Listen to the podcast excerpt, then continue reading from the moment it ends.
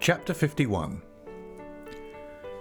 At length, it was the eve of Old Lady Day, and the agricultural world was in a fever of mobility such as only occurs at that particular date of the year.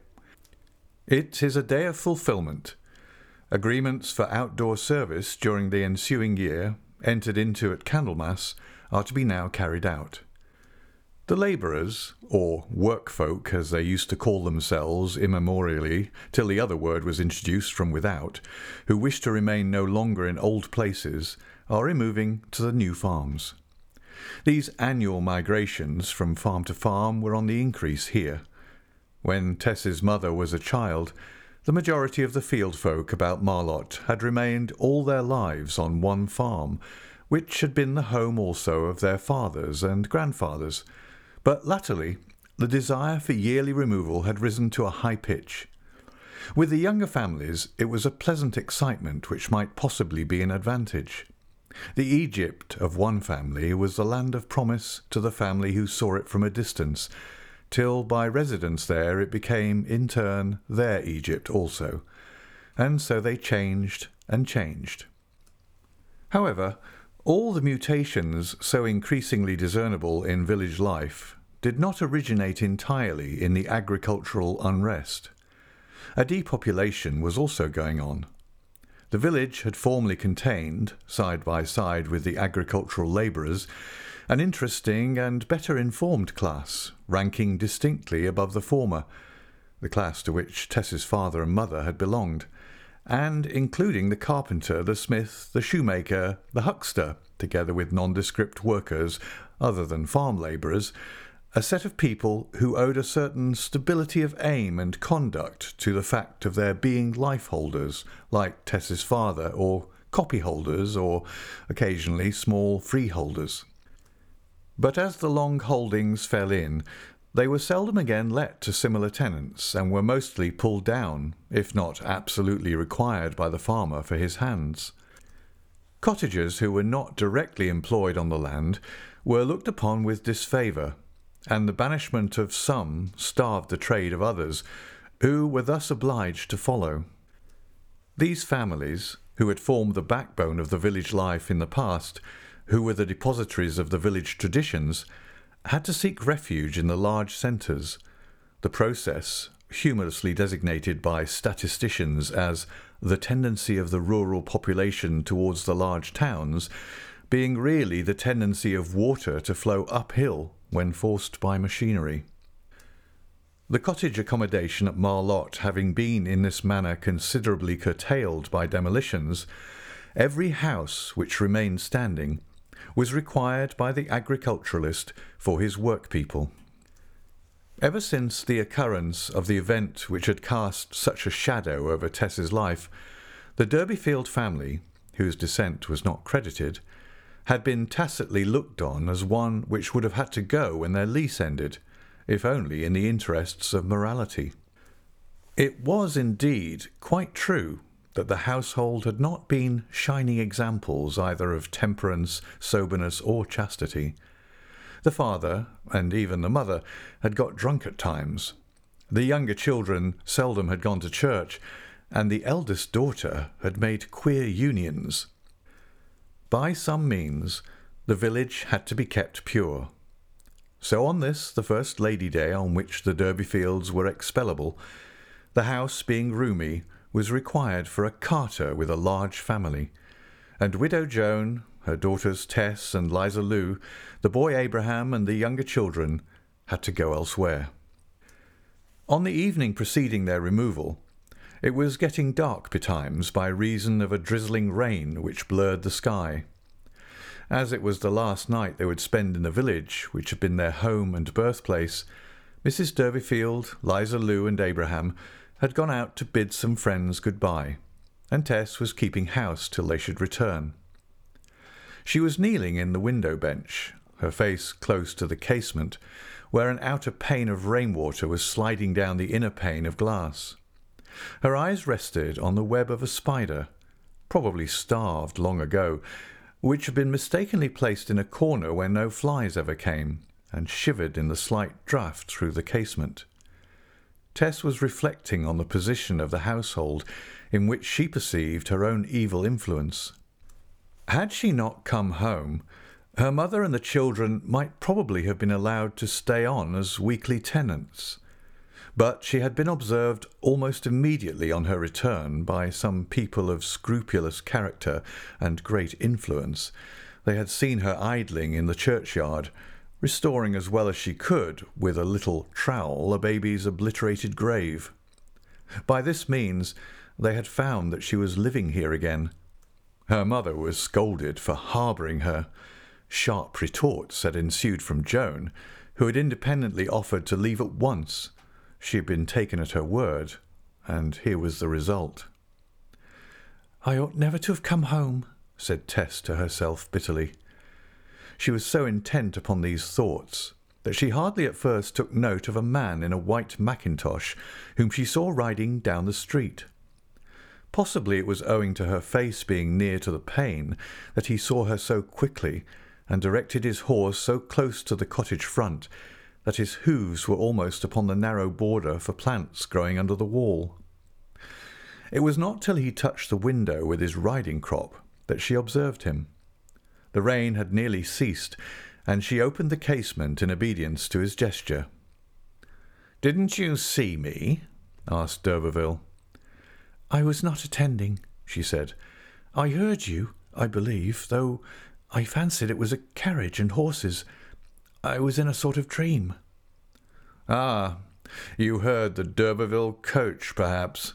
You know the legend, I suppose? No. My. Somebody was going to tell it me once, but didn't. If you are a genuine d'Urberville, I ought not to tell you either, I suppose. As for me, I'm a sham one, so it doesn't matter. It is rather dismal.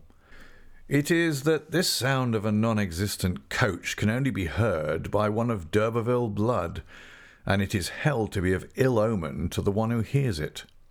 It has to do with a murder committed by one of the family centuries ago. Now you've begun it, finish it. Very well. One of the family is said to have abducted some beautiful woman who tried to escape from the coach in which he was carrying her off and in the struggle he killed her. Or she killed him. I forget which. Such is one version of the tale. I see that your tubs and buckets are packed. Going away, aren't you? Yes, tomorrow. Old Lady Day. I heard you were, but could hardly believe it. It seemed so sudden. Why is it?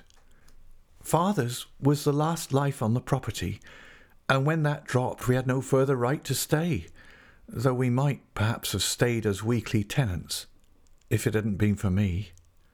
What about you? I'm not a proper woman. D'Urberville's face flushed. What a blasted shame. Miserable snobs. May their dirty souls be burnt to cinders, he exclaimed in tones of ironic resentment. That's why you're going, is it? Turned out. We are not turned out exactly, but as they said we should have to go soon, it was best to go now everybody was moving, because there are better chances. Where are you going to? Kingsbere. We've taken rooms there. Mother is so foolish about father's people that she will go there. But your mother's family are not fit for lodgings, and in a little hole of a town like that, now, why not come to my garden house at Trantridge? There are hardly any poultry now since my mother's death, but there's the house, as you know it, and the garden. It can be whitewashed in a day, and your mother can live there quite comfortably, and I will put the children to a good school. Really, I ought to do something for you. But we have already taken the rooms at Kingsbere, she declared, and we can wait there. Wait, what for? For that nice husband, no doubt. Now look here, Tess. I know what men are, and bearing in mind the grounds of your separation, I'm quite positive he'll never make it up with you. Now, though I have been your enemy, I am your friend, even if you won't believe it. Come to this cottage of mine. We'll get up a regular colony of fowls, and your mother can attend to them excellently, and the children can go to school. Tess breathed more and more quickly, and at length she said, How do I know that you would do all this? Your views may change, and then we should be. My mother would be homeless again. Oh, no. No, I would guarantee you against such as that in writing if necessary. Think it over. Tess shook her head, but d'Urberville persisted. She had seldom seen him so determined. He would not take a negative. Please just tell your mother, he said in emphatic tones. It is her business to judge, not yours. I shall get the house swept out and whitened tomorrow morning, and fires lit, and it will be dry by the evening, so that you can come straight there. Now mind, I shall expect you. Tess again shook her head, her throat swelling with complicated emotion. She could not look up at d'Urberville. I owe you something for the past, you know, he resumed. And you cured me, too, of that craze, so I'm glad. I would rather you had kept the craze, so that you had kept the practice which went with it. I'm glad of this opportunity of repaying you a little. Tomorrow I shall expect to hear your mother's goods unloading. Give me your hand on it now, dear, beautiful Tess. With the last sentence, he had dropped his voice to a murmur and put his hand in at the half open casement. With stormy eyes, she pulled the stay-bar quickly, and in doing so, caught his arm between the casement and the stone mullion. Damnation! You're very cruel, he said, snatching out his arm. No, no, I know you didn't do it on purpose. Well, I shall expect you, or your mother and the children at least. I shall not come. I have plenty of money, she cried. Where? At my father in law's, if I ask for it. If you ask for it. But you won't, Tess. I know you. You'll never ask for it. You'll starve first. With these words he rode off. Just at the corner of the street he met the man with the paint pot, who asked him if he had deserted the brethren. You go to the devil, said d'Urberville. Tess remained where she was a long while, till a sudden rebellious sense of injustice caused the region of her eyes to swell with the rush of hot tears thither. Her husband, Angel Clare himself had, like others, dealt out hard measure to her. Surely he had. She had never before admitted such a thought. But he had surely. Never in her life, she could swear it from the bottom of her soul, had she ever intended to do wrong. Yet these hard judgments had come. Whatever her sins, they were not sins of intention, but of inadvertence, and why should she have been punished so persistently? She passionately seized the first piece of paper that came to hand and scribbled the following lines Oh, why have you treated me so monstrously? Angel, I do not deserve it. I have thought it all over carefully, and I can never, never forgive you. You know that I did not intend to wrong you. Why have you so wronged me? You are cruel, cruel indeed. I will try to forget you. It is all injustice I have received at your hands. And she signed it T. She watched till the postman passed by, ran out to him with her epistle, and then again took her listless place inside the window panes. It was just as well to write like that as to write tenderly. How could he give way to entreaty? The facts had not changed. There was no new event to alter his opinion. It grew darker, the firelight shining over the room. The two biggest of the younger children had gone out with their mother. The four smallest, their ages ranging from three and a half years to eleven, all in black frocks, were gathered round the hearth, babbling their own little subjects. Tess at length joined them without lighting a candle. This is the last night that we shall sleep here, dears, in the house where we were born, she said quickly. We ought to think of it, oughtn't we? They all became silent. With the impressibility of their age, they were ready to burst into tears at the picture of finality she had conjured up, though all the day hitherto they had been rejoicing in the idea of a new place. Tess changed the subject. Sing to me, dears, she said. What shall we sing? Anything you know. I don't mind. There was a momentary pause. It was broken first by one little tentative note. Then a second voice strengthened it, and a third, and a fourth chimed in in unison with words they had learnt at the Sunday school. Here we suffer grief and pain, here we meet to part again, in heaven we part no more. The four sang on with phlegmatic passivity of persons who had long ago settled the question, and there being no mistake about it, felt that further thought was not required. With features strained hard to enunciate the syllables, they continued to regard the centre of the flickering fire, the notes of the youngest straying over into the pauses of the rest. Tess turned from them and went to the window again. Darkness had now fallen without, but she had put her face to the pane as though to peer into the gloom. It was really to hide her tears.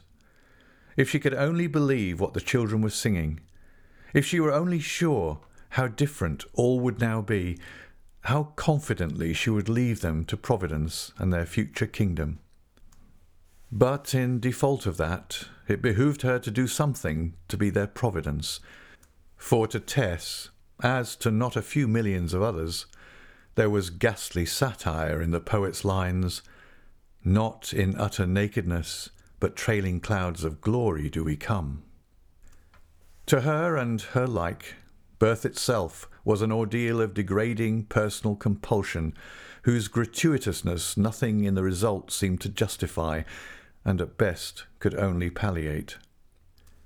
In the shades of the wet road, she soon discerned her mother with tall Liza Lu and Abraham, Mrs. Durbeyfield's pattens, clicked up to the door, and Tess opened it. I see the tracks of a horse outside the window, said Joan. Have somebody called? No, said Tess. The children by the fire looked gravely at her, and one murmured, Why, Tess, the gentleman a horseback. He didn't call, said Tess. He spoke to me in passing. Who was the gentleman? asked her mother. Your husband? No, he'll never, never come, answered Tess in stony hopelessness. Then who was it? Oh, you needn't ask. You've seen him before, and so have I. Ah, what did he say? said Joan curiously. I will tell you when we're settled in our lodgings at Kingsbere tomorrow. Every word. It was not her husband, she had said. Yet a consciousness that in a physical sense this man alone was her husband seemed to weigh on her more and more.